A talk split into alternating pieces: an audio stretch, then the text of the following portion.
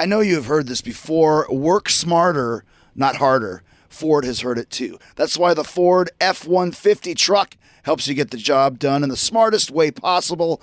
I mean, the Pro Access tailgate alone is a game changer. It improves access to the bed and cargo, which makes it easier to load in tight spaces. See, smarter. It's also got a mobile power source in Pro Power on board, so you can power up to 7.2 kilowatts outside your F 150 truck.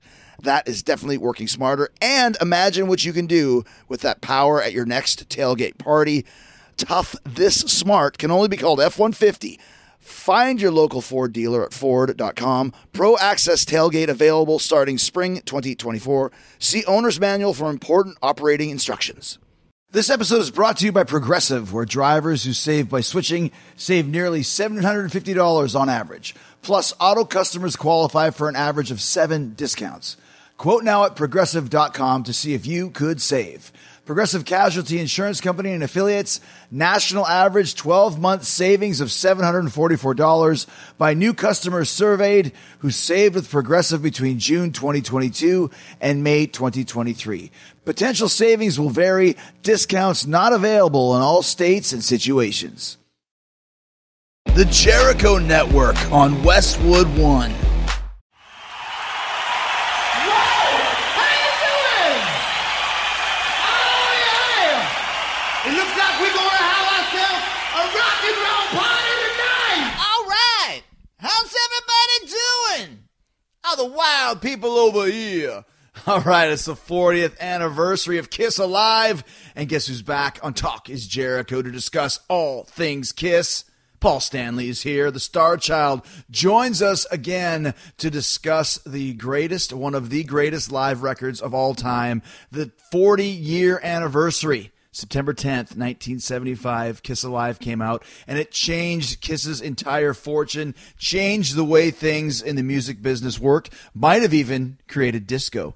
Yeah, that's right. We talk all about that. Plus, we talk about the Kiss Cruise, which Fozzy is joining the Kiss Navy in November. You're going to get an inside peek at Paul Stanley's man cave, because that's where we recorded this interview. Hard to believe Kiss Alive is turning 40 and how great the record still stands today. 40 years and going strong. It is a testament. Classic Kiss, possibly my favorite album of all time. I'll discuss that more a little bit later. I tell this feeling tonight's gonna be one of those hot nights.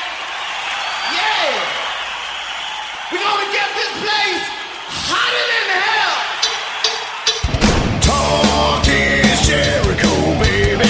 Talk is Jericho. Talk is Jericho, mama. Talk is me. All right, welcome to Talk is Jericho. I'm the king of the podcast world. And you're my podcast queen or king. A little Kiss influence jingle, the king of the podcast world. That is me and the king of rock and roll, Kiss, and Paul Stanley returning to Talk is Jericho to celebrate the 40th anniversary of the Kiss Alive record. Now, I'll tell you what, the Kiss Alive record, uh, I remember in 93 in Mexico, I made a list of my top 100 records of all time, and Kiss Alive was at the top of that list. Now, you guys know I came into Kiss kind of late if you've been listening to this podcast when I talked to Paul last, when I talked to Gene Simmons. 80s Kiss was my uh, was my jam, and I first got into Kiss when the Animalized record came out, and then kind of worked my way backwards. So Alive 2, I was really really into it when uh, when I kind of discovered it. And I love the cover, and that's why I got into that first. And then I went and I said, well, I, I like Kiss Alive 2 so much. But I didn't really like the the uh, studio songs. I thought, well, they could have done maybe uh, another side of live songs, and then I kind of traced myself back, and then uh, went and bought Kiss Alive. I didn't really like the cover of Kiss Alive as much as I like the cover of Kiss Alive 2, but I thought I'd give it a try. And man, it blew my mind because keep in mind, I'd never heard any of those songs before because I came into Kiss in 1984. So I had to work my way backwards. I, I might have heard, I don't even think I'd heard Deuce or Strutter or any of those songs, probably Rock and Roll Night. Uh, Black Diamond, maybe. Maybe Black Diamond because they played it on the uh, Animalized tour. So I kind of knew uh, those type of songs. But I was really, really into it especially the songs that I had no idea. Watching you, she, hundred thousand years with the amazing, super long uh, stage rap and the drum solo, and just really, it really blew my mind. And I think my favorite was the intro to Cold Gin.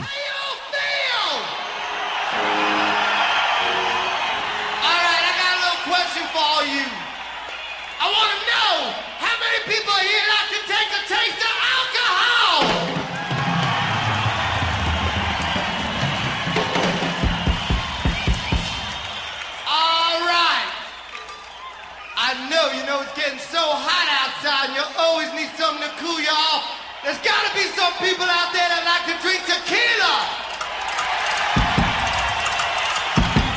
All right. I was talking to somebody backstage before, and they were telling me there's a lot of you people there that like to drink vodka and orange juice. Yeah. I'll tell you something. When you're down in the dumps and you need something to bring you up, there's only one thing that's going to do it the way you want it. What's that? I can't hear you. Cold. Paul talks about how hot it is outside. You know, and if it's so hot outside, the only thing that can cool you off is a shot of tequila, right? Don't worry about uh, about you know, a taste of alcohol can cool you off. Don't worry about iced tea or, ice water or a soda. You got to go straight for the hard stuff, and don't even worry about beer. You got to go straight for the hard liquor. And I love the way when he's doing this rap, he talks about vodka and orange juice. He's got that really thick New York accent. You like the vodka and orange juice. And I thought that was so cool. And this is when I was, I mean, how old was I? 14? I th- maybe, maybe 15, but I think it was 14.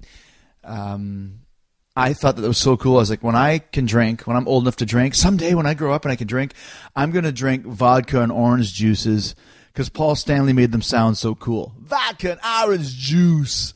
So lo and behold, I grew up and started drinking vodka and orange juices. I, I used to work at this bar in Calgary. I was a uh, bouncer. It was called Malarkey's. Shout out to all the former Malarkey's employees. And uh, Lance Storm worked there as well. So I uh, was one of the worst bouncers of all time. I used to just hang out by the DJ booth and look at the girls, look at the chicks. Whenever a fight broke out, by the time I got there, it was usually done. I wasn't there to fight. I was there just to listen to music and, and look at girls, right? And it was a good job to have because I was wrestling at the time. So if I needed a weekend off to wrestle, I could get it. Or when I got the very rare Japanese tour back in those days, uh, I could have a week off to go or three weeks or whatever it was. So everybody in the bar knew me though. They used to like me. They called me Biff was my nickname. Everyone had, had nicknames. My name was nickname was Biff because I had super long dyed blonde hair. So there you go, Biff Biff Jericho. And I uh, they knew that my favorite drink was a vodka and orange juice, which I called a Paul Stanley because of his intro in Kiss Alive. I'll have a Paul Stanley, please, which would mean a, a vodka and orange juice. So whenever I walked in the bar, hey Chris, you want a Paul Stanley? Yes, I would love a Paul Stanley. And then um, a rum and coke was a Gene Simmons. Okay. Then I think a gin and tonic was an Ace Frehley. And then I don't think there was a- a Peter Criss because I said no one cares about Peter Criss anyways. Which is totally not true, but so it was a Paul Stanley, a Gene Simmons, and an Ace Frehley. But the Paul Stanleys is, what I was what I was known for drinking, and God, I, I, I think a lot. I had all like these like ditches in my teeth up near the gums. I had to get uh, what do you call them? That you would have to put um, like plates over top of them. I think it's because I drank so much orange juice. Um, so, anyways, I would always drink the Paul Stanley. So, to this day, if you ever meet anybody from Calgary who was in the bar scene in the early '90s and ask them for a Paul Stanley, they'll know exactly what it was: a vodka and orange juice. So, meanwhile, I don't drink Paul Stanleys anymore because the orange juice is very sugary. Like I said, messed up my teeth. Had to put those plates on there. Like it was right near the gums. It would make like all these kind of divots in there. So you'd have to get these like kind of uh, plates kind of fused on there. And I uh, stopped drinking the orange juice, and now, of course, I switched to Yeah Boys. So Yeah Boy is vodka on the rocks, and a Paul Stanley is vodka and orange juice. So loved that that record, the Kiss Alive record. And I talked to Paul about this uh, upcoming as how the tempos of the songs were increased. Like there was so much more energy on Kiss Alive than there was on the previous three records. I, you know, Dressed to Kill, Hotter Than Hell, and the first Kiss record. So the tempos are, are more energetic. The the feeling, the vibe is more energetic. It just really showcased Kiss as this amazing kind of fiery electric act. And I know one of the big things about Kiss Alive, well, it's not live. It was kind of recreated in the studio. I'll, I'll, tell you what, like, I think Paul talks about this later on.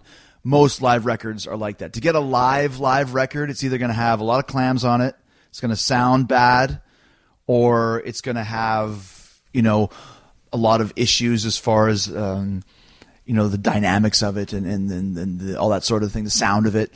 So you want this to be a perfect souvenir of the live show, and you want it to be right. You want it to be good. You want it to be perfect. Um, and even though Kiss Alive is not perfect, there is mistakes in there. There's a mistake in Parasite at the beginning, but it's it's real and it, it, it's a real representation of what Kiss was like. And Paul kind of discusses all of the reasons why there was some studio uh, re-recording there, and also the reasons why it was such a huge hit. You know, it kind of changed Kiss's fortune um, and kind of made them the. It was the first step to them really taking over the world and becoming the biggest band of the 70s, or one of the biggest bands of the 70s.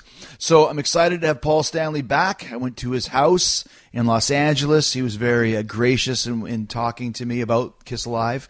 40th anniversary is an idea that I came up with, I don't know, maybe six months ago. And uh, I guess about a month ago, I went to Paul's place and here we are to talk the 40th anniversary of Kiss Alive. It's a Kiss fan's dream. It's also a, a great representation of the 70s, the kind of the early to mid 70s when the live record was a big deal. You know, Cheap Trick at Budokan and Peter Frampton comes alive, and so many classic live records were released at that point in time. And most of them, the songs were better live than they were in the studio. You think of I Want You to Want Me and Rock and Roll All Night, and you think of, um, you know, I Want You to Show Me the Way. So live albums not as important anymore, but it was a different time back in the 70s. And we discuss all things 1975, all things Kiss. Paul Stanley returns to Talk is Jericho. The sweet sound of sports you love from Sling. The collide of football pads. The squeak of shoes on a basketball court. The crack of the bat on a home run. The slice of skates cutting across the ice. But what about this one? That's the sound of all the sports you love, all at once. Starting at $40 a month. Experience it all live with Sling. Sling. Kiss loves you! All right, always a little bit uh, scary when I'm setting this stuff up and it doesn't work, especially when I'm actually at Paul Stanley's house and we're like waiting around for this stupid Zoom recorder to go, but it works. Everybody's excited and happy. So, first of all, what a cool place you have here. And it's almost your, your painting studios down Yeah, here. Yeah, this is where I do my painting, and uh, this is uh, a listening room. I always, um, I think most people have forgotten what music's supposed to sound like on a good system because we've miniaturized everything, or you put little speakers in the walls. And I was in the studio one day with Evan, and we were listening to something, and I went, "My God." We've really forgotten what it's supposed to sound like. And I was listening to an album and it just sounded completely different than it did at home. So I said, let's build a room where we can really listen to music the way we once did. So I pulled out my old JBL. These are uh, L100s. There's also a set of 4311s. The studio uh, that was arguably the first place I ever worked was Electric Lady Studios, Hendrix's studios, and the monitors were these JBLs. So um, I got them out, had them reconed, um, brought back to specs, got some McIntosh amps and gear, and uh, you know the, to to sit in here and listen to music is just. Are these actually the, the studios from Electric Lady? Or the speakers from These- Electric Lady? I, yeah, I know it sounded like that. Um, uh, these are ones I bought at the same time when when uh, I first heard them, and I went, "Wow, this is this is incredible." And speakers are really a matter of taste. Um, sometimes people get intimidated into buying something because it's expensive or somebody is is pushing them in that direction. Really, whatever sounds good to you is what's good. And some people will say, "Oh, JBL speakers color the music." That's a term. Um, you know, some people talk about transparency of music and that you're not supposed to hear the speaker. But um, I, I'm a huge fan of JBL speakers. What are you listening to down down here? It's hard to, to get away from Zeppelin. Mm-hmm. You know, um, that just always sounds amazing. Um, Steely Dan sounds great. Really? Yeah, Steely Dan. Um, you know, on a great system, when you really hear what's going on, that's that's what a lot of people miss. I think in listening to music is you get a sense of a sound, but you don't understand what's making that sound. And when all of a sudden you go, oh wait a minute, that's a clarinet in the background. Wait a Yeah. minute, that's a tambourine. That's uh, you know, another guitar part that's that's what makes music listening at least for me so exciting is to be able to decipher and pick out when I listen to Motown things and go wait a minute that's a piano in the background so that to me is is why listening is is so enjoyable but it also takes some decent equipment Well, and if you have that, though, like you said, you can really tell the difference between an LP, which begat the CD, which begat the MP3. You know, you buy something off of iTunes, it's just the way of the world now. But there's nothing that that beats that. You know, like you said, you can hear the the oh, there's a horn over here. There's a little piano. I mean, even like this, for example, some of your stuff. Shout it out loud. There's that little piano trill Yeah. that Yeah. you don't really notice unless you notice it. You know, And that, that's that's really the beauty of great production is that you hear things, but you you sometimes it's like a recipe when you put a bunch of ingredients together, you come up with something, but you can't really tell what it actually is because it's it's a combination of things. So. Um, yeah, people would listen to Detroit Rock City or shout it out loud, and the chords on Detroit Rock City are all doubled with a, a grand piano. mm-hmm. Um, so to to have a, a decent set of speakers, and I'm not saying, you know, ten foot tall speakers with thirty speakers in each, just a decent set of speakers um, makes all the difference in the world, and, and a decent amplifier to be able to really enjoy music. You'll never get it from in wall speakers. You'll never get it from those those little mini speakers in a subwoofer. That's great stuff. It's convenient, but it'll never give you the joy that you can get from music that I got from music when I was uh, younger. You know, when I was in the studio. So uh, um, to recreate that here, I mean this this room is pretty timeless in the sense like Vegas. There's no clocks in this room. All the windows are blacked out, and uh, it's just a room I can come to anytime. Um, bring a friend or two in here, and and uh, I fall asleep in here sometimes listening to music.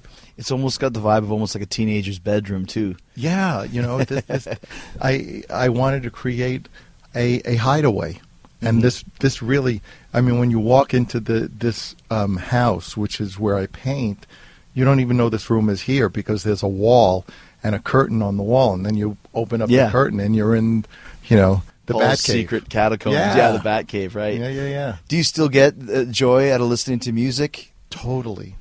That never goes away, right? No, um, music is is the the beauty of music is the emotion that it elicits without necessarily having to understand why you're um, reacting to it in a certain way. Um, I get that listening to certain opera, get that listening to certain rock and roll. Um, it's just when your eyes well up or the hair on your arm stands up. It's it's an emotional reaction, and uh, um, it's like great art. Um, you know, if you if it connects with you, it it gets a response. So music to me, um, I still just have an incredible joy listening to music. There's a real time travel element to it as well. Like you can listen to a record that maybe came out the year you graduated from high school, or maybe it was the first time you drove a car, or whatever it may be. Sometimes I hear certain songs and it will take you back to that Sure. moment. Yeah, and that's magical. The you know, yeah, you'll you'll hear a song. I'll hear a song and I'll smell something that I remember, you know, gee, I was building a model car when I first heard that song, you know, or gee, I was eating, you know, uh, the sandwich. So, um, or I was with somebody. So, um, music is very much um, it's a musical snapshot uh, of your life. It's a photo album, and songs very much take you back to certain times. At least they do for me. I mean, I I can remember, you know, to the to the instant when I first heard a song and what I was doing, where I was, who I was with. That's that's pretty powerful. Does does it work that way for your own material as well? Mm, yeah. Um, some of it is better left forgotten, but but yeah, you know, um, a lot of what I've written has um, a, a timestamp on it because I do remember writing it, or or the people I was with, or relationships I was in. So yeah, music um, for me, I'm I'm very connected to a lot of my songs. Can you remember, like, if I if I said like Love Gun, like, do you remember where you wrote that? Sure. Love Gun. Um, I had heard a band in Queens in a uh, a park called Cunningham Park, which was on Union Turnpike, and I guess during the summer they let bands, local bands, get up and play. And I remember these guys getting up, and they were just a little bit older than I was, and clearly they wanted to be Led Zeppelin, and this was uh, late '60s, and they did. Um, a version of um, the Hunter, which is basically um, Is that Mott the Hoople? no, the, the Hunter is actually it's a, it was an R and B song Okay. that um, everybody's covered. Well, um, Zeppelin did it. Is um, it's on um, how many more times they call me the Hunter? They call me the Hunter. That's my name. Um, ain't no need to run. Ain't no need to, cause I've got you in the sights of my gun. Well, it it's really got you in the sights of my love gun. So I remember seeing this band doing this kind of like rip off Led Zeppelin version of of the Hunter, and I, that always stuck with me. And I was on an airplane one day, and Love Gun came to me, basically in its entirety, Just like as if like all at once. all at once, chords, the whole thing. Um, and by the time we landed, I had the song. I just had to go play it. you know, um, whole thing pretty much wrote itself. See, that's hard though. Like now, if you had that, we get on our phones, you get on your voice message or whatever, you Sure. sing the riff. na, na, na, Yeah. na, na, na, na. Yeah. How do you remember that though when you're on a plane? It's It's much more difficult. Yeah. Much more difficult. Um, I'd say that probably 90% of all the songs I've written were written on a, a cassette recorder, $39 cassette recorder. I would run into, you know, um, a CVS or a Rexall, whatever was around, and buy a little pocket cassette player. And I usually had one of those in my car, and it would be on the seat next to me, and I would sing whatever came to mind. Then, when voicemail started, I would call myself up and sing. Yeah. So, uh, um, yeah, it's much more difficult, um, uh, particularly for somebody who doesn't have any schooling, because you're you're really left to your limitations. You you're talking have about musical schooling. Yes, Yeah. you know you have to you you can't write it down. You have to memorize it or put it into some form where you can hear it again. Mm-hmm. So um um so but Love Gun very much was uh very very quick and very easy and I knew all the parts and then I went in the studio and and basically uh brought in a drummer from another band um, recorded the song, played the bass, played all the guitars, did the the vocals and background vocals. I believe that's on um, one of the big compilations that we've done, the demo of Love Gun, which is virtually identical to what all we same, did. right. Yeah, all we did was copy it. Because sometimes you guys did demos that changed. I know God of Thunder. Mm-hmm. Because I just recently heard the demo for that. It's got almost got more of like a like a disco. Yeah. Right. Yeah, yeah. Um, know, some some songs changed, although most of them didn't. Most of them stayed very much in in their original form. Detroit um, changed somewhat, um, but that was really, um, I think, around that was kind of like Ezrin's era, and when Bob was involved, he usually had some pretty brilliant ideas in terms of changing things or getting the best out of them. Um, and that was the case with Detroit, and that was the case with God of Thunder. Ah, the sweet sound of sports you love from Sling. The collide of football pads. The squeak of shoes on a basketball court. The crack of the bat on a home run. The slice of skates cutting across the ice. But what about this one? That's the sound of all the sports you love, all at once. Starting at $40 a month. Experience it all live with Sling. Sling. Let's talk about you know one of the reasons why I wanted to get together with you is this the 40th anniversary uh, of Kiss Alive, which probably blows your mind to think 40 years. Like, oh my gosh, still possibly could be Kiss's best best record, at least as far as a perfect example of what the band is. You know, um, I mean, does it feel like 40 years for you? No, um, I I grapple almost daily with the idea of getting older because it's not what I thought it would be, and um, in some ways, the the the truth is yes, time goes by incredibly quickly. Um, and then the other truth is that you don't really change much. Um, if you take care of yourself and if you're living a good life, I don't quite know where the 40 years went. It's it's mind-boggling because you also have to remember that when we recorded Kiss Alive, I wasn't six years old. You know, I I was uh, Right. 22, I think. So it's it's pretty pretty mind-boggling to to think that that album is 40 years old. It's also mind-boggling, you know, to me to think that uh, the first Zeppelin album is, you know, what is what is that now in terms of age? Yeah, 45 years, 47 years. I mean, 68, I think it was. Yeah. So 47 years. Yeah, um, and that was so um, life changing for me. That first Zeppelin album.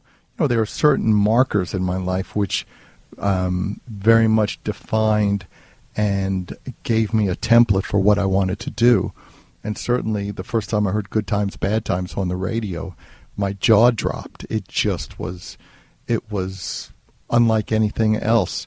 But again, like great art, great art affects you um, in a way that only great art can. So um, to hear "Good Times, Bad Times," or the first time I heard um, "I Want to Hold Your Hand," um, those moments are are you know um, uh, they're life changing. Well, well, sure, absolutely. But, but but once again, to a whole different generation, Kiss Alive is life changing.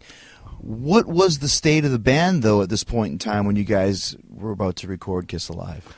when we did Kiss Alive, we were, you know, we we were in a in a uh, a tough spot because we had pretty much worn out our welcome as an opening act. Bands wouldn't have us play with them anymore Because you're blowing them away. because we were blowing them off the stage, and literally and figuratively. um, yeah, th- this was a time where um, the rules hadn't really been written yet, so uh, an opening act could come out and hang a kiss sign. Well, you can't do that nowadays because it's not allowed. like when you would do a show, it's with full production, Yeah, we did everything. and you wouldn't have to ask the headliner's permission. You would just do it. Well, because because they didn't know what to expect, Oh, and because that kind of show didn't exist. So, yeah, you're the opening act, you know, and uh, the fact that we had, you know, an arsonist who was our pyrotechnician, you know, or or we had guys hanging signs up and stuff, it didn't. It, it, it didn't register with any of these other bands or their managers until after the fact. So we weren't told initially what we couldn't do because it wasn't expected. But over time, we were finally told, you know, you're not welcome back. You know, we don't we don't want to play with you anymore. Tell me some bands that, that kicked you off the tour when they saw what you were doing. Um, the the first one that would come to mind probably is um, Black Oak, Arkansas, who were quite big at the time. Jackie Blue and Um, no, that that's the Ozark Mountain Daredevils. Oh, sorry. That's okay. close. That's okay. There's Very close. In there. One of those long names.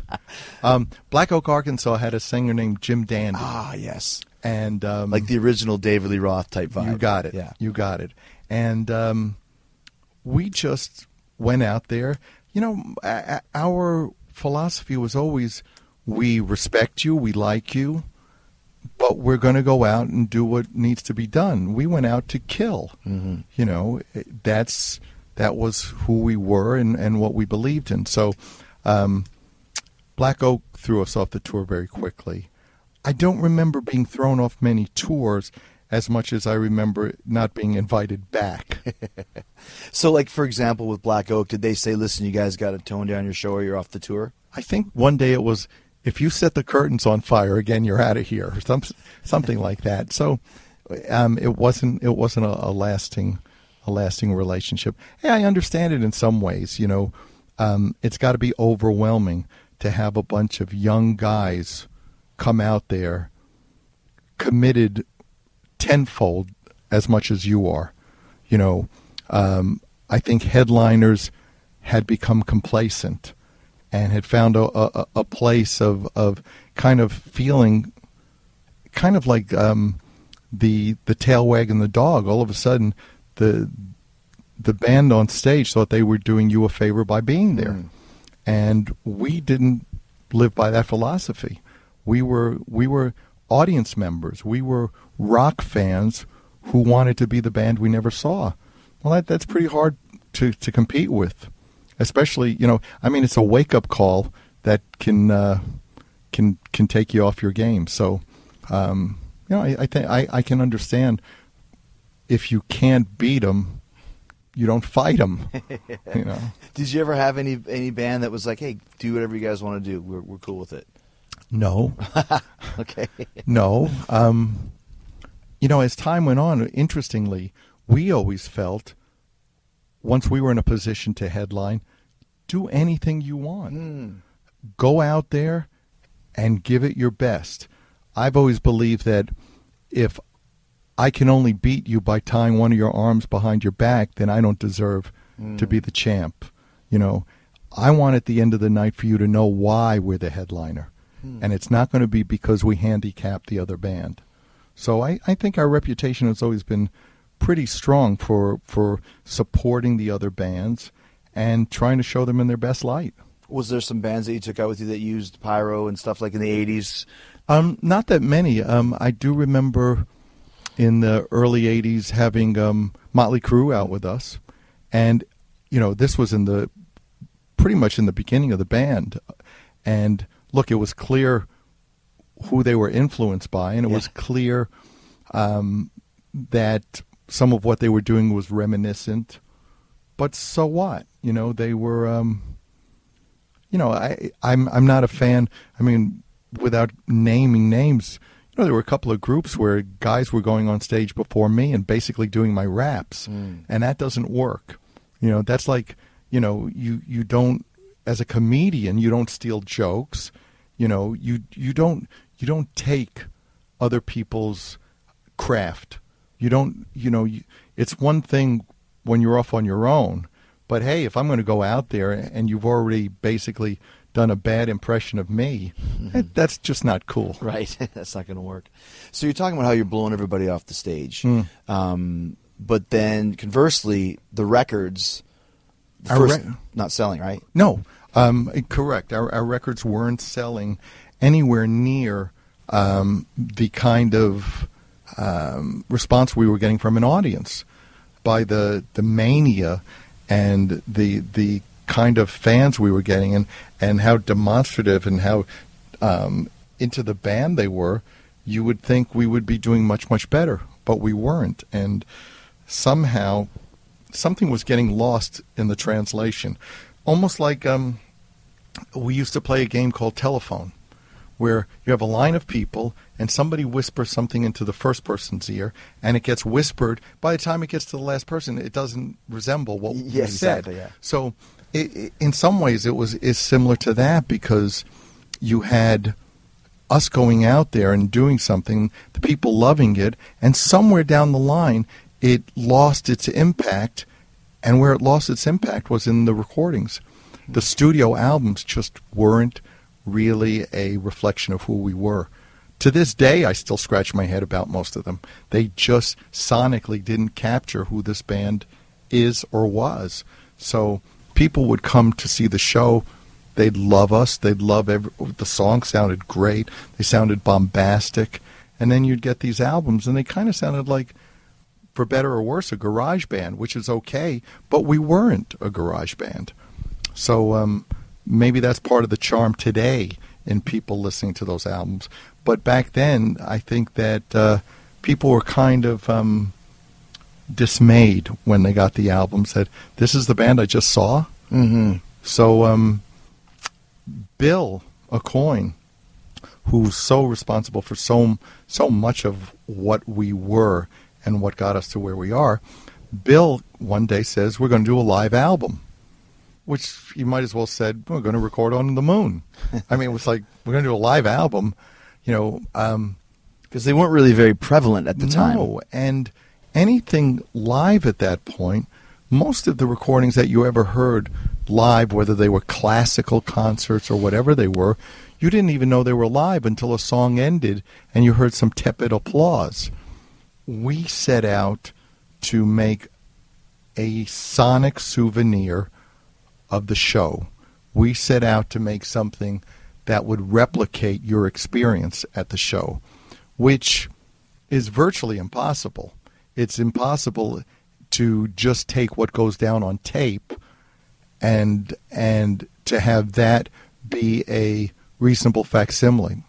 You know, not to burst anybody's bubble, but to immerse the listener in the crowd, you have to surround the listener with other audience members. To hear bombs that sound like cannons, you need cannons. Because when you try to record stage flash pots or anything like that, they cause the microphone to collapse. So it sounds like a cap gun. So what do you do? You replace those those cap guns with cannons. What do you do? You add audience. And you add audience. What did we do? We added audience throughout because people don't shut up during a song. So we wanted we wanted an accurate representation of who we are and who we were. And that didn't mean untouched because untouched wouldn't have been an accurate representation. To paint that picture, you had to use paint. Hmm, right. So we did we embellish it? Hell yeah. Um, and that's why Kiss Alive is considered arguably, if not the greatest live rock album, one of the top five. I agree. And that's because it captures the band and the experience. When you're talking about, you mentioned Neil Bogart, and um, was the band was there money coming in? Did you, were you guys like in debt at this point in time? W- were you financed by bills, credit cards, and all that sort of thing? Yeah, oh yeah. We we we were we were digging ourselves into deeper debt. It didn't matter because we were broke. You know, dead, who cares? I got no money. You know, I don't mind owing more. I have nothing. You know, Yeah. you're you owe more. But, you know, okay, if I make money, I'll pay you back, but right now I'm not losing any sleep over it. But um yeah, we were we weren't making you know i, I think i was getting $60 a week or something like that and feeling damn proud and happy. I'm getting paid to do what i love you know? I'm playing rock and roll music and i'm getting 60 bucks you know?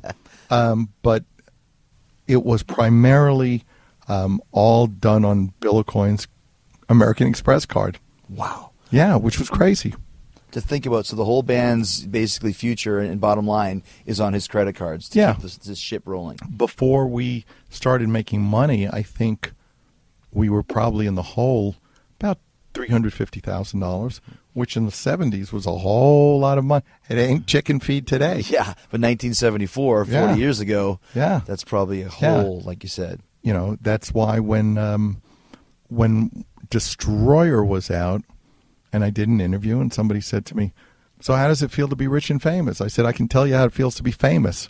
you know, And that's about it. yeah. Get back to me. I'll let you know how it feels to be rich. But once again, though, you're talking about, you know, and a lot of people don't understand this, the team that is so integral, even to this day, but in a different way. But the team that you guys had of, you know, Paul, Gene, Ace, and Peter, that's that's the band. Mhm. But you're talking about Bill, you're talking about uh, Neil. Neil Bogart. Yeah. You know, the, the, this, another, another guy who had spent a lot of money, Neil- invested a lot of money. Look, Neil, I had issues or conflicts with Neil based upon his philosophy of of how to succeed and at what cost. And um, it was a different a different way of looking at things, perhaps than mine. Um, you know, Neil's Neil would, you know, end your career tomorrow if you could get a hit today. You know, and I I was hoping for something much longer run, and quite honestly, something a lot more credible. You know, the idea of putting "Kissin' Time" on the first album made my skin crawl. and that was his idea Totally, it was more than his idea; it was his directive. you know, as the boss. yeah, you know, Yeah. um, you can only fight it so far. But the team, I mean, it was Neil who came up with the, the levitating drum kit. That was his idea. You know, we had, we had some really great people. Perhaps our point of view, philosophy differed, but it was a great team. And make no mistake, you know, um, it was the four guys in the band who were the engine of this thing. The engine can sometimes drive a car off a cliff, but that's what those other guys were there to do. They were there to make sure that we, we didn't, you know, go off the road. But it was it was a great team, and uh, whatever happened over time or deteriorated or, or fell apart, you know, make no mistake, you know, Gene and uh, Peter and Ace and me, that was Kiss, and that's what made it happen. I, you know, I will never ever take that away from us. What about a guy like uh, Sean Delaney? Was he involved quite a bit in those early days? Sean was an integral or integral part, depend upon depending upon how you choose to say it. Sean was. We were so lucky to have the people around us we did. Sean really had a vision and a point of view, and sometimes we didn't quite understand it. Most of the time, he was right. Um, when we all dyed our hair blue black, that was Sean's idea. It was kind of like, you know, like Superman comics. You know, Oh, really? yeah. I I remember being in an apartment on 11th Street, I believe, in the village, with my head over a bathtub, and the four of us getting our hair dyed blue black. I mean, I okay, you want to dye our hair blue black? Let's do it. So we all had this, you know, ink black hair, which not not surprisingly over time became very much the fashion of a lot of bands and a lot of guys in bands. You know, this Elvis inky blue black hair, and um, that was Sean's idea. Uh, during rehearsal, one day Sean saw us rocking back and forth, just for a split second, and he and when the song was over, he said, "You should make that part of the song. You should make that a, a part of what you do on stage." And I was like, "Choreography? Get out of here! What do you mean choreography? What are we, Paul Revere and the Raiders? You know?" he was right. He was right. And that classic move from Deuce and Let Me Go Rock and Roll, that's Sean. And you still do it to this day. Still do it to this day. Part of the uh, It, it is do. it is part of what we do. And when you see other bands do it, you know immediately where where it came from. So um, Sean was a, a, a really he was also a co-writer. He was a, a road manager. He was um, he was a powerhouse. We were very, very lucky. What kind of a road crew did you have back in those days on the first two records? when we first got together and, and built our road crew, it started with one or two people and then grew a bit. Our road crew was totally devoted to us in a way that I don't think is the norm or the the what's you know expected with bands particularly nowadays. These were guys who would quite literally fight and go to jail for us. These guys believed in us as much as we did. Um, you know, um, Because they had to believe in, in something too. Because this is so completely different from anything that's ever been seen. They have to be a part of it too. yeah, and and they and they felt very much a part of it, um, um, to a point where they would confront other road crews if something wasn't done uh, fairly, or if we didn't get enough space, or, or or whatever. There was there was very little that they wouldn't do for the band, and um, you know we had um, we had J.R. We had J.R. Smalling, and and uh, he was out with us. And when you listen to the first Kiss Alive and you hear "You wanted the best," that's that's J.R. That was his line. And he came up with it. he did. Yeah, because every every road manager we had, it, was j- their job to introduce us, and each guy came up with something, and the guy before him came up with something, um, but those words were J.R.'s. So J.R. was there, Moose was there, a guy named Peter Oreckinto. Moose was there. Um, let's see. Um, of course, I'm going to get in trouble now because so my memory's failing me. It's not because I don't love these guys. That Um, was 40 years ago. it was a long time ago, but um, But you had a good, once again, collection of guys that were that had your back and were completely um, uh, incorporated and, and into Kiss. yes, and you know that's you know look, it, it's easy to say me, me, me, and I did this. It's not usually true. It's a team. It's an army. It's you know wars are won by armies and games are won by teams. Very rarely is it one one person. So I'm the first to say that uh, you know Mick Campisi. He was another one of the original guys. Um, Rick Monroe was uh, our our lighting guy. Hot Sam was um, our our sound guy. Um, we had great truckers. I mean, you know, we started with one truck, then two, um, and on. Um, I had a, a security guy early on, Rick Stewart, who saved my life, literally saved my life in Hawaii. And I just spoke to him about a month ago. How did he save your life? I was an idiot. You know, I um I I was on a catamaran with a bunch of other idiots who happened to be our road crew, and we we decided to go out in the on a catamaran. None of none of us knew how to operate a catamaran. We're guys from the city. From New York. Yeah, you know, and and I thought we were just going to stay parallel with the shore. Right. So that was nerve wracking enough for me. But as we're going out, another catamaran is coming in, and the guy says to us, Be really careful. It's taking us a while to get back in. The currents are so strong. Back then, I used to read Reader's Digest, which was uh, a magazine that compiled articles and, and stories uh, um, and sometimes uplifting how to kind of articles and stories. And almost monthly, there was like, I was I was on a raft for 45 days, you know, or you know, I fell overboard and, and existed on seagulls, you know. I mean, just you know, these horrible stories, and being the worry ward I was back then, I'm on this catamaran. I go, I'm going to be out here like fishing for turtles in in two months and hoping to be picked up by a freighter. So I jumped off the the catamaran. The, the thing you're going to swim somewhere. Yeah, thinking I'm going to swim in. And of course, being from New York, I didn't even think that you have to swim diagonally. I decided to swim straight in, which you can't do because of the current. So I'm, you know, to make a long story short, I'm I'm in the water As soon as I hit the water, the catamaran goes one way, I go the other way, and I look at um, Rick, my bodyguard, and I go, "Don't just stand there, jump in." so he jumps in, and the two of us are are are, are just Floating you know, around. flailing away, and I'm like, at that point, like going into like shock, and um, I mean the whole thing was unbelievable.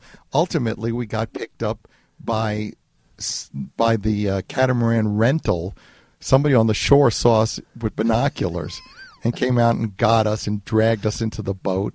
And we both had sea urchins in our feet. it- Ooh. it was it was it was not fun. But anyway, you know, here's Rick Stewart who saved my life, and in other ways, all the guys who worked for the band did went far beyond what you would expect somebody on a road crew to do. The, mm-hmm. These guys believed in us totally. They were part of the They were revolution. they were part of the revolution, man. And you know, you you can't win without your field operatives, and we had them. Ah, the sweet sound of sports you love from Sling.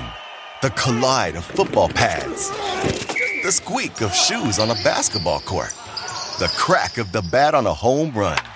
The slice of skates cutting across the ice. But what about this one? That's the sound of all the sports you love, all at once. Starting at $40 a month. Experience it all live with Sling. Sling. So when you were just done, I'm, I think it was Hotter Than Hell, the third record, or, or Dress to Kill? Dress to Kill. I Dress to. Kill. So after Dress to Kill comes out, once again, you're not selling what maybe you hoped to sell. No, I, I believe we. Let's see. The first album probably sold about fifty thousand copies. Um, Hotter than Hell may have sold around seventy at that point, and um, I remember we were playing um, Santa Monica Civic, and Neil Bogart came backstage and said, "The album's dead. You got to go back in the studio and do another one." So when people say, "How did you do three albums in, you know, eighteen months or whatever we did?" Necessity. We were trying to. We wanted to make it. You know. Yeah. You know, we weren't waiting for inspiration. Our inspiration was to become successful. So we jumped back in the studio and did Dress to Kill, which didn't do any better. Mm-hmm. And uh, then Bill said, "We're going to do a live album," and he he brought in uh, this photographer Fin Costello, who had worked on a Uriah Heep live album, and um, that became the template for Kiss Alive. As far as the photographer taking the cover picture, Yeah, as far as as far as packaging, you know, again, making a souvenir of an event, making something that um, was a take home of what you experienced. So uh, I, I thought Bill was a little nuts, you know, and I remember saying to him, "Do you think maybe we'll sell like two hundred fifty thousand copies?" And he said to me, "Well, let's not expect too much." and uh, gave way quickly to a million, to two million, to three million, to four million.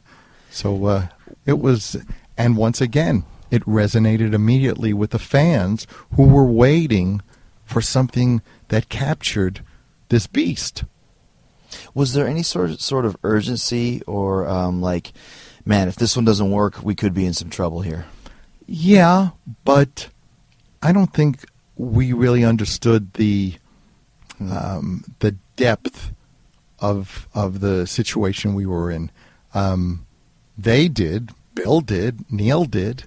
Um, you know, we we were getting to a do or die position. They knew it more than we did because um, they knew how deep the well was, and they were running out of water. Well, and Neil had basically just started Casablanca Records Neil started Casablanca before. with us. with you guys. Yes, originally it was going to be called Emerald City Records, and then um, it quickly became Casablanca and the, with the Bogart connection, and uh, we were the first act signed. Um, and by the time Kiss Alive took off, he was in arrears of. Once it really took off, he was still in arrears of payments, and it was coming down to either pay or we leave. Hmm, because he didn't have any other hits. No, no, not and not at that point.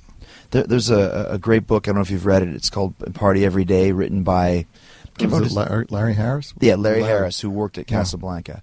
and talks about how Neil had spent all his money on Kiss and then spent a lot of money on this Johnny Carson. Well, first he had this Johnny Carson debacle. You know, um, the idea that somebody would want an album of Johnny Carson. yeah, like recorded bits from kind the of Tonight like getting, Show. You know, it's kind of like getting an album of ballet. You know, it's. I mean, it doesn't necessarily translate that well. So he put this out, and it was an absolute bomb, which, you know, put put a nice nice hole in the ship. Yeah. and uh, then we weren't taking off. And um, initially, uh, Casablanca was a subsidiary of Warner Brothers, and that fell apart. So you know, it, it was it was rough going. More so for them. I mean, you know, as I said, when you're poor, eh, you're not really phased by anything. I mean. I'm not spending any money. I'm getting sixty bucks a week. Now, if that got down to thirty bucks a week, Yeah, you then then been we'd be then we'd be in, in trouble. So let's talk about the recording of the record. I know that it was recorded over the course of a few shows, I think it was three shows. three shows. I believe it was. Do you remember those those those shows? Hmm. Yeah, and I remember leading up to it because um, before we recorded it, we wanted to hear what we sounded like live um, and listen critically. And uh, I think we we recorded a, a show or two before and saw that we were playing incredibly fast. And it worked live, but it didn't necessarily work on, on record. You know, you, you are only using your ears. You're not seeing the band. So um, there was a conscious effort for us to slow down. We still played, you know, at at a pretty pretty uh, breakneck speed, but um, we slowed down and and uh, recorded uh, a few shows, and then started going through them to see which version of which songs we would use and what they needed to spiff them up, spruce them up. Mm-hmm. You know, um, I've said before, nobody wants to hear a guitar drop on the stage. Nobody wants to hear a string break. Mm-hmm. If if realism means listening to a wrong chord, well, then you're an idiot. Because how many times are you going to want to listen to that wrong chord? So, once again, we wanted to make the the best live album possible. Well, an, what- an album that somebody would say, "That's what I that's what I heard. That's what I saw." Well, once again, too, when you're actually at a live show, if there is a guitar dropping or a clam note or whatever, you don't even really care, even if you notice it, because you're there and it's exciting. Yeah, and rarely do you do you even notice it. Right. Because at a show, I contend you listen with your eyes and your ears. Live record, just Yeah, your ears. just There's your actually, ears. I don't know if you have you heard the the Van Halen live record that just came out. Mm-hmm. Very raw. Probably could have used some help as far as they released it basically right off the, the board. That lasts forever. You Yeah. can't go back and change it. So, which would you rather have as a souvenir that you're going to be listening to? For me, I'd rather have an album that's had some some adjustments to it, shall we say? I would always rather hear what I remember. Mm-hmm. You know, it goes back to even the reunion tour. We weren't recreating the stage that people saw on our last tour. We were creating what they remembered, which is a very different thing. When we built the stage for the reunion tour, it had to live up to what people remembered the stage being, not what it actually was. Taking into account that the uh, original band Kiss Alive or you know any of the albums afterwards was the mid 70s the state of the art for a show was much much more primitive and and um, low tech. But we pushed it to its limits. So when we came back people remembered a show that was pushed to its limits. So we didn't go out with the idea of recreating what we had done. We went out with the idea of recreating the impression we had. So, as far as a live recording, I want a live recording that's what I remember, not necessarily what was. Now, when you were talking about uh, playing a bunch of the shows and listening back, was the set list always the way that it is on a live? Was there some moving around of the songs themselves? No, it was pretty. It was pretty much set. So Deuce was always the opener. Yes, Okay. yeah, and there were songs added into the set list because we didn't play that long. I mean, you know, we were barely a headliner, and in some places not a headliner. So, did we play? I don't know how many songs are on that album. There's probably 19. I'd say Yeah. 18 or 19. Well, trust Four- me, we didn't play 18 or 19 songs. So we had to rotate songs out for different shows, you know, to, to create not only the live experience, but to put all the songs from the first three albums that we thought mattered onto an album. Is there a little bit of a, a of a not intimidation factor, but when you're recording a live record like that, did you, do- were you thinking about it or do you, Yeah, it wasn't. I, I- it wasn't necessarily fun. Mm-hmm. It wasn't fun because um, it was still all new to, certainly to me, and I think to all of us, and and um, to wade into the waters of live recording. I don't want to say it took away the spontaneity because clearly the album is quite spontaneous, but it was never out of out of the front of our minds during those shows. Mm-hmm. These are being recorded. right? It's got to be a little bit extra careful. Yeah, yeah. Let's do the let's do the best we can to need the least fix ups and do these songs as as best we can. And if there was a, a mistake or something happened during a song, you were much more aware of it. It was like, oh shit, you know, because this is being recorded, and uh, you know there there was a certain intimidation to that. How tight was the band back then in 1975, 74? In musical sense, Yeah. Very, very. Um, that doesn't mean that we were musically incredibly adept, but as a as a band, we played we played as a unit. Um, we played around um, whatever um, weaknesses there were.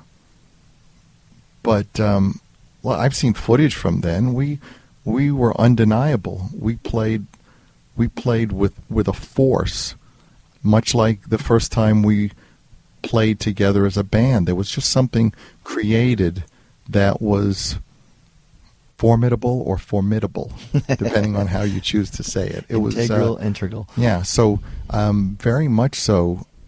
We were tight. We we were um, certainly at that point. We made no no um, statements or, or or professed to be virtuosos. We were virtuosos, um, but we we played. We played for all it was worth, and we played like a bulldozer. See, there was a lot of maturity there for a bunch of, of 22 year old kids or whatever you were, just in, in some of the arrangements that you did. Whether you record it later on or whatever, you're talking about the guitar solo at the end of She, where there's a little bit of a jam, the ending of Black Diamond, the whole rap during 100,000 Years is very mm-hmm. tight. When the band comes back in, I mean, it's really powerful. And that's stuff that was not on the studio albums. That was stuff that you had added live for the mm-hmm. show. we were a street band trying to mimic or bring in the influences perhaps of musicians who were far better than we were.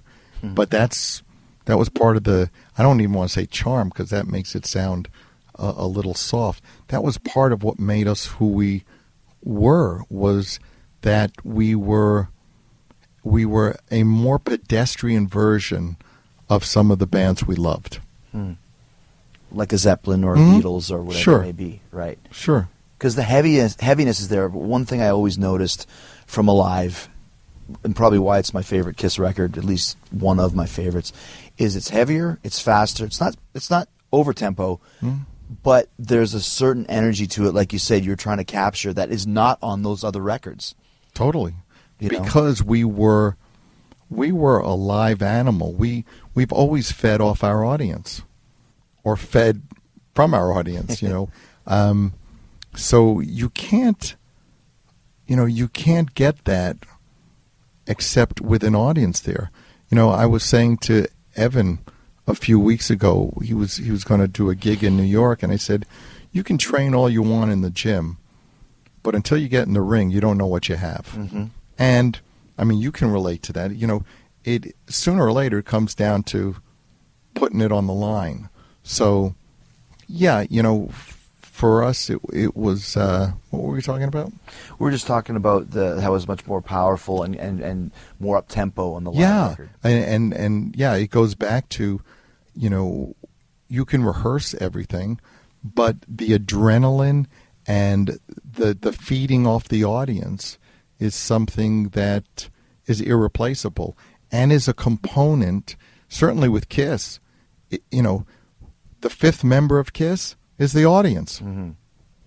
Right, and you, but you could see that on all like when Alive came out, and then a few years later, Budokan comes out, Cheap Trick. I think Frampton comes alive around the same time period.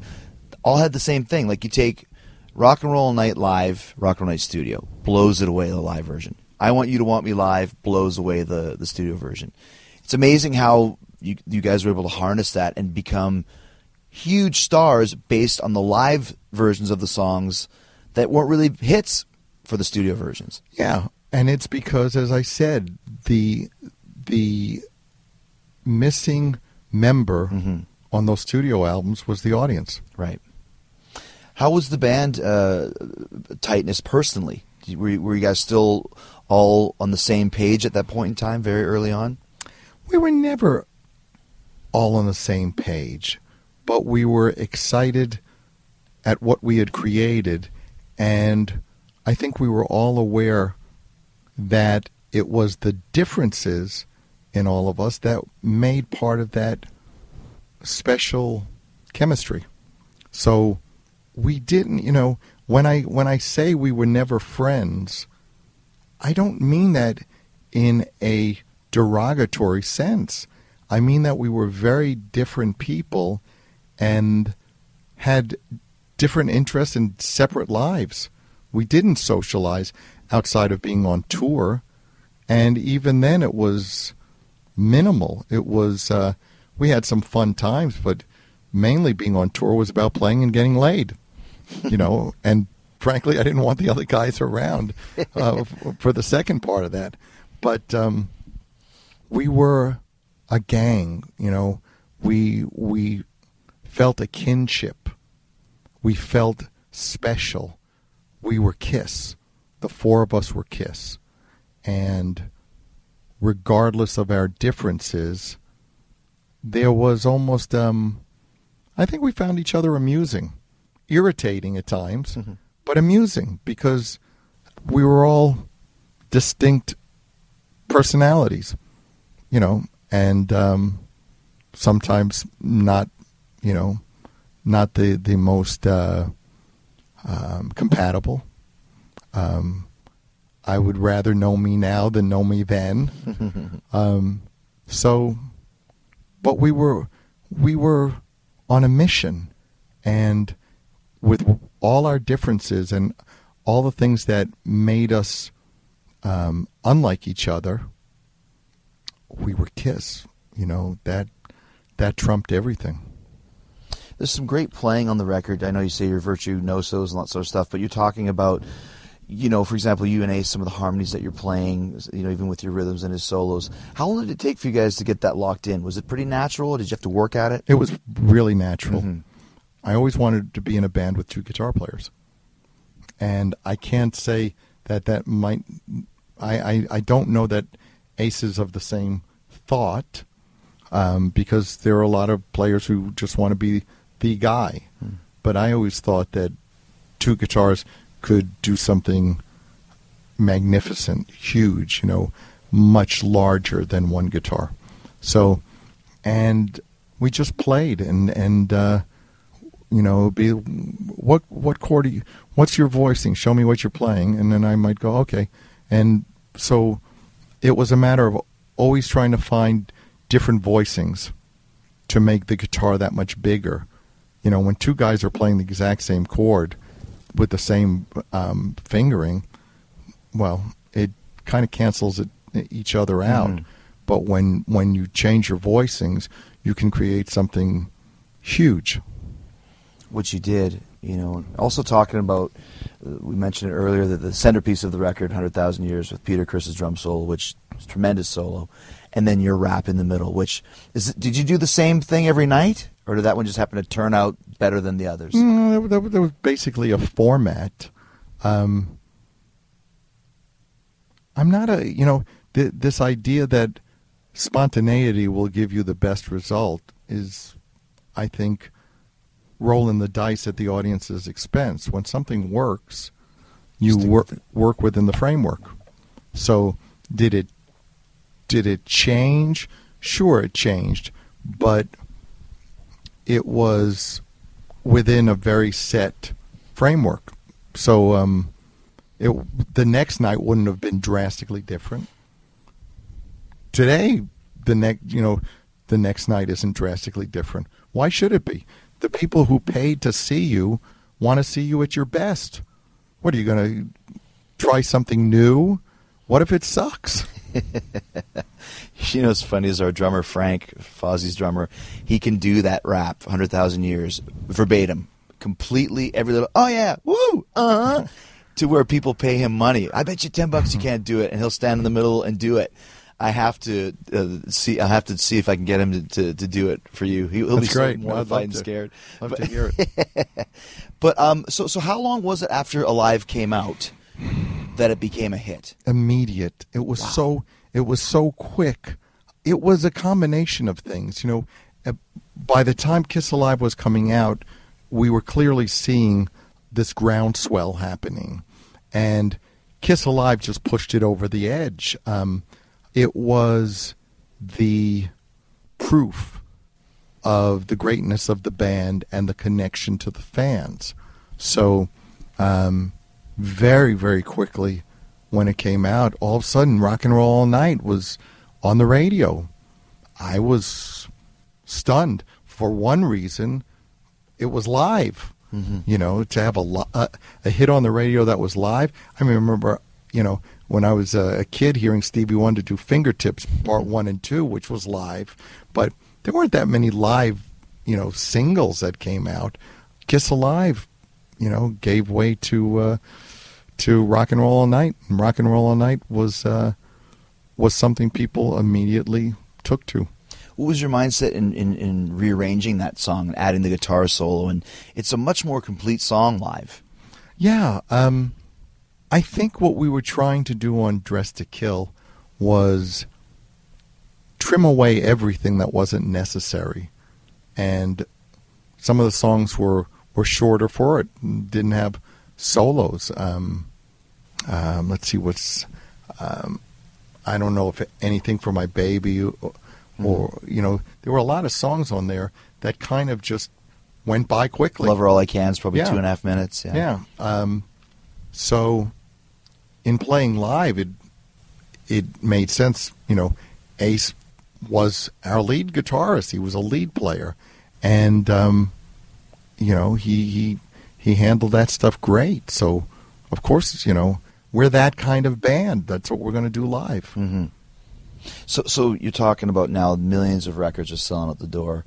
The crowds are growing when you're playing. You're playing bigger venues Mhm. now as well. Mass, yeah. I mean, quickly, quickly, um, it just took on a momentum that was staggering. I mean, it it it suddenly accelerated at a, at a crazy pace.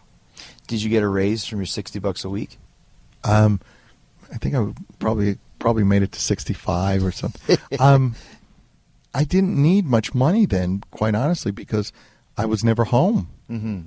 we were still at a point where we were getting per diems. You know, we were getting money to cover our eating and daily expenses, which was cool because I got to pocket it.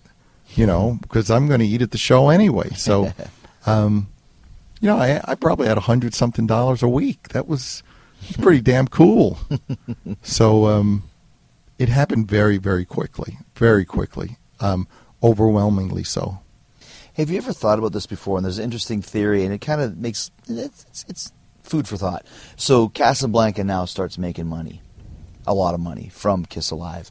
Then starts up their whole other arm of what made them famous, which was the disco side of things with Donna Summer and Village People. In a lot of ways, Kiss Alive's success almost was able to fund the disco movement. You know what I mean? I'm sorry.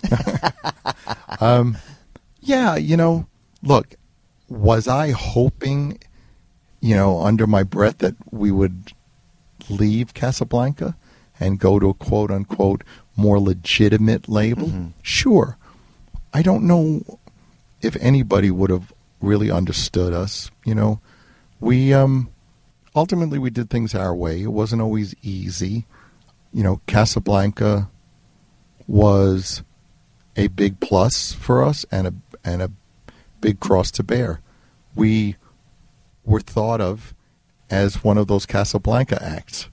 You know, we weren't an Atlantic act. we weren't a Columbia act. We're Casablanca.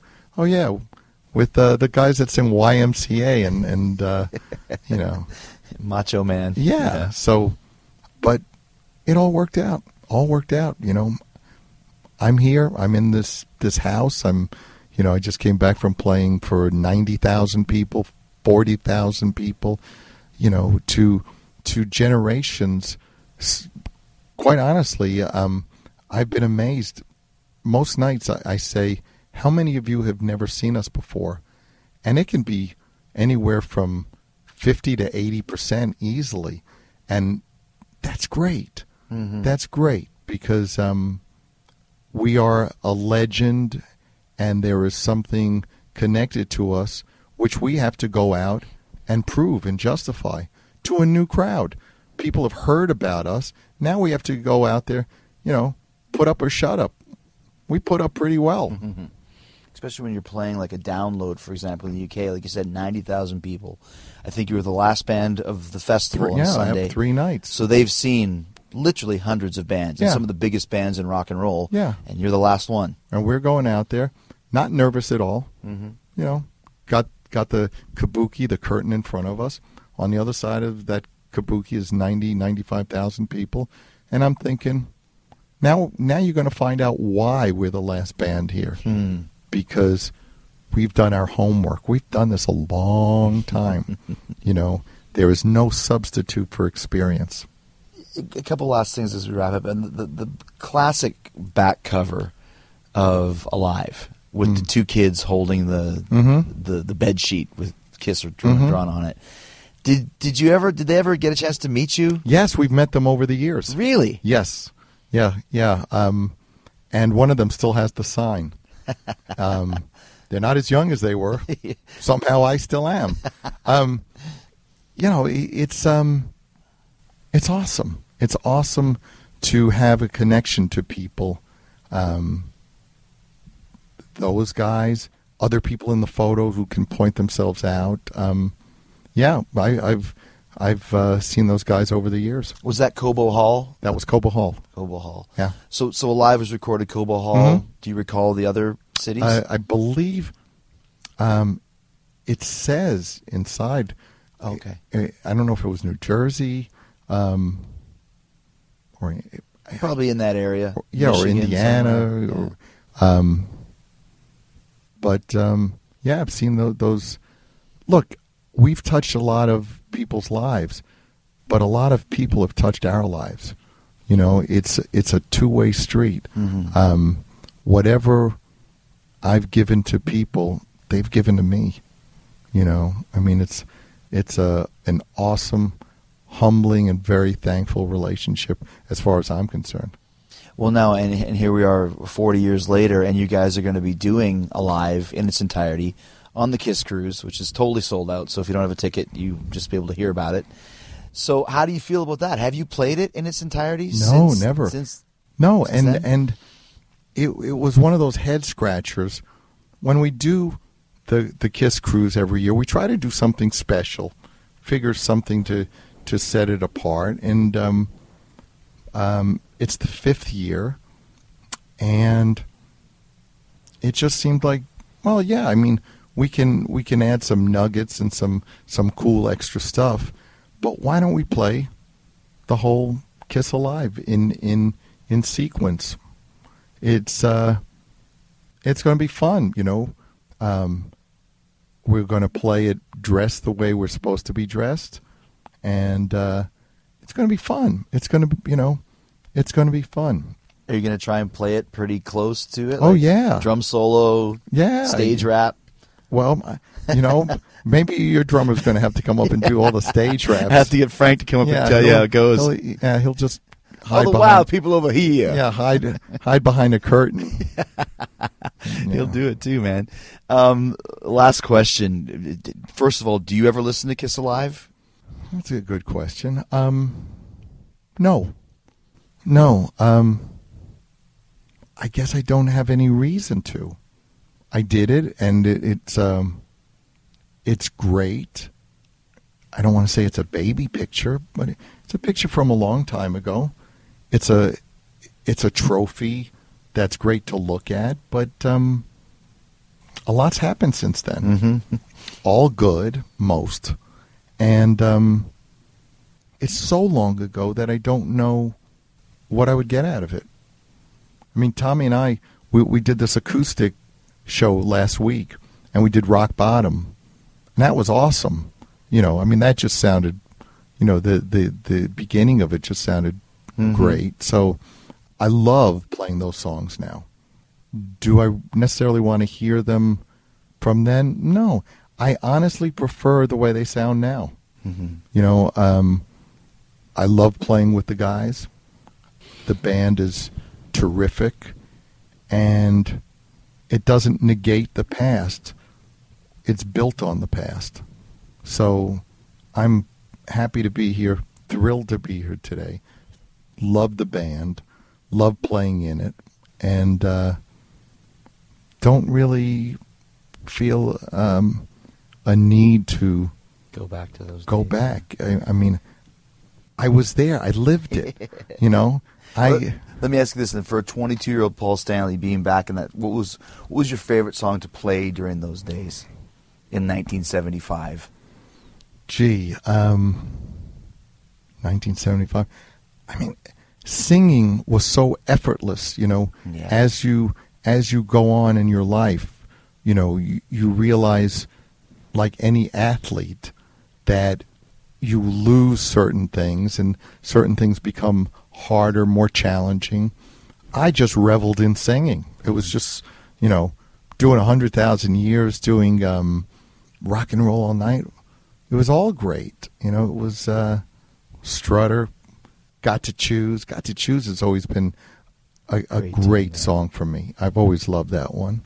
So, um, you know, I'm a, I'm a big fan of our music because our music is based on the bands that I'm a big fan of. Mhm. You know, so um, in its own way, a lot of our songs are homages tr- and tributes to the bands that I loved.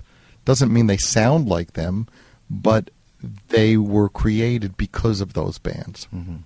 You know, I think there's a difference between copying and being inspired by something. Right. So I love a lot of our songs because they're inspired by the bands I love. All right, so uh, one last thing. Uh, you, you, um, Dee Snider has a podcast now, and he's very vocal in the uh, in the uh, area of not liking the fact that you have somebody else playing the Spaceman and somebody else playing the Catman, even though it's been 10, 12 years. Does stuff like that bother you, or do you even care what other people think? Well, let me let me put it in in the simplest terms. In this case, this guy is a wannabe, has always been a wannabe, and desperately wants attention and to be taken seriously.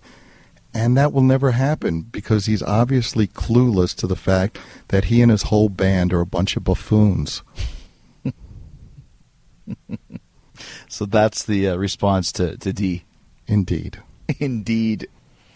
Well, it's the 40 year anniversary of Kiss Alive. Black Diamond's my favorite on that record. I just love the the uh, the uh, crescendo of it and the epilogue of it and the whole thing. But excited to see you guys do it in its entirety in the Kiss Cruise. It's going to be great. You know, the the Kiss Cruise is such a phenomenon and so unique in some ways to us because of our connection to our fans. To have 3,000 plus people whose only perhaps bonding commonality is that they love Kiss is phenomenal.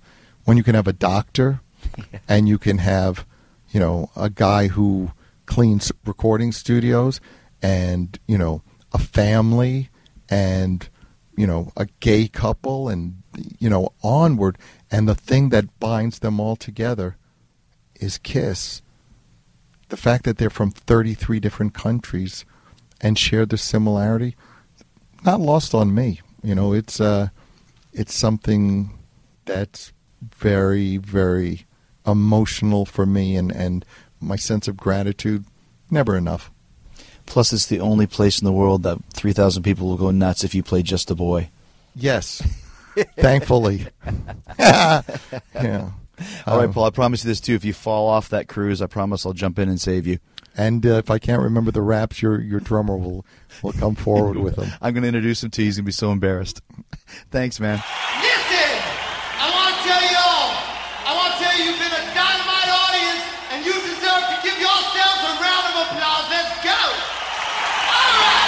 All right, thanks to Paul Stanley, the Star Child, 40th anniversary of the Kiss Alive album. Such a cool conversation. Paul is a great guy, and I'm really excited to hit the sea, the seas, the, the, the, the seas of rock and roll on the Kiss cruise October 30th. It is sold out, so if you don't have tickets, tough luck. Maybe there's a waiting list or something, but it's going to be amazing. Kiss, Fozzy, Steel Panther, Lita Ford, Dead Daisies, Kiss doing Alive in its entirety on this cruise, and you heard the story all about Kiss Alive. Did Kiss Alive uh, create disco? Maybe. So blame Paul Stanley. Actually, I like disco. SOS by Fozzy. Great, great tune. Great, great kind of uh, uh, a rockin' tune. As a matter of fact, let's play it right now. Fozzy, SOS, right here on Talk is Jericho. Where are those happy days? They seem so hard to find. I tried to reach for you, but you have closed your mind. Whatever happened to our love? I wish I understood. It used to be so nice, it used to be so good.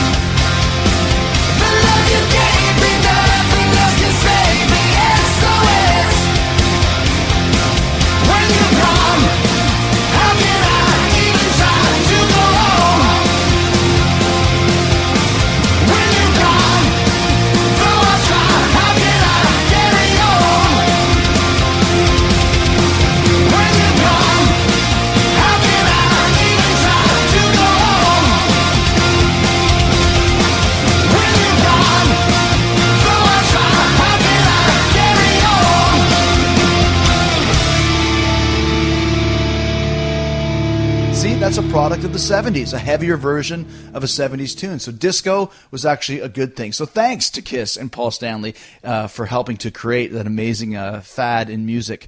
Okay, uh, great, great times in the 70s and great, great times now, 2015, as the Y2J WWE Fall Tour begins this Friday, September 11th in Edmonton, 12th Calgary, 25 Toronto, 26 Syracuse, 27 Rochester. All right, that's good times, man. October 2nd, Trenton. October 30th, the 25th anniversary of my career. I started October 3rd, uh, 1990 in Ponoka, Alberta, in the Moose Hall. October 3rd, uh, 2015, Madison Square Garden, Jericho versus Kevin Owens. You wanted it, you got it. Okay, people have seen this match uh, around the around the horn on the live events. Now you get to see it in Madison Square Garden for the New York faithful. Always great Jerichoholics in New York City. Plus, it's going to be live on the WWE Network. Check that out. Jericho versus Owens. And then uh, October 8th, 9th, and 10th, they'll be in Saudi Arabia. 16, 17, 18, returning to Mexico. All right, then Fozzy takes over. Kiss Cruise, October 30th and November 13th. We start off in Rotterdam on the Cinderblock Party Tour with Nonpoint and Sumo Cyco. Okay, we're hitting all around Europe: Vienna, Hamburg, Berlin, Cologne. Heading over to France, Luxembourg. Then we're going over to the UK: Reading, London, Manchester, Southampton, Birmingham, Newcastle, Nottingham, Sheffield, Wales. It's going to be a rock and roll party for sure. A rock and roll party tonight, as Paul would say. Go to FozzyRock.com for all the cities and venues and ticket information information, VIP information. All right. Thank you to listening today. Thanks to Paul Stanley and thanks to all of you Talk is Jericho supporters who download this show twice a week for free. We're able to do that thanks to the great sponsors for Talk is Jericho, Uber, DraftKings. Don't forget my promo code Y2J to play for free. SeatGeek, use Chris J to get $20 rebate on your first purchase on tickets. DollarShaveClub.com slash Jericho. TrueCar, NatureBox, use my promo code as well, Jericho, to get free snacks. So many cool things. And of course, Amazon. You buy anything you want on Amazon, do it through the Talk is Jericho link and uh, support this show. Uh, Amazon throws a couple bucks into the kitty every time you buy something when you go to podcast1.com. Click on the support our show sponsors banner at top of the page. Hit Talk is Jericho. It'll take you to the Amazon links for the USA, the Canada A, and the UKA. And every time you do that, Amazon kicks back a little mm, cashola to the show. So we keep doing this for you for free a week. No extra fees or hidden charges. Just getting your shopping done, helping me out in the process. All right. Thank you so much to Paul Stanley. Man, what, what a rock and roll, uh, rock and roll, amazing uh, g- group of guests I've had. Rock icon, rock royalty, Bruce Dickinson last Friday, Paul Stanley today, and this Friday coming up. Kerry King, new Slayer record, Repentless, is uh, is released on Friday, and Kerry is here to talk all about Repentless, all about losing Jeff Hanneman, all about Slayer. It's going to be a great. I, I, I met him. Uh, welcome to Rockville and Jacksonville. We got rained out that day, but uh, take a negative, turn into a positive. I went and uh, had a podcast with Kerry King, so he will be here on Friday. The list of rock and roll icons continues. I thank you for being here. We'll see you on Friday, and a big yeah, boy. You can download new episodes of Talk is Jericho every Wednesday and Friday at podcastone.com. That's podcastone.com. Stay tuned for the latest AP News headlines from Podcast One right after this. AP Update. I'm Tim Maguire. The people of tiny Fox Lake, Illinois say their lives have changed since Police Lieutenant Charles Joe Gliniewicz was shot and killed while pursuing three suspicious men yesterday. Debbie Lilith says everyone in the small town is on edge. Seeing the helicopters around and not knowing and keeping our doors locked and yeah, very scary. Police have searched the entire village some 60 miles north of Chicago. Now they have expanded that search and the investigation. Chief George Filenko, head of the Lake County Major Crimes Task Force, says state and local police, along with federal agents, are intent on finding the three shooting suspects. They're turning over every leaf and blade of grass to see if there's anything else out there that they may have missed. Gliniewicz, who was a 30 year veteran of the police force, was shot and killed shortly after radioing his dispatcher about the three men. AP Update. I'm Tim Maguire.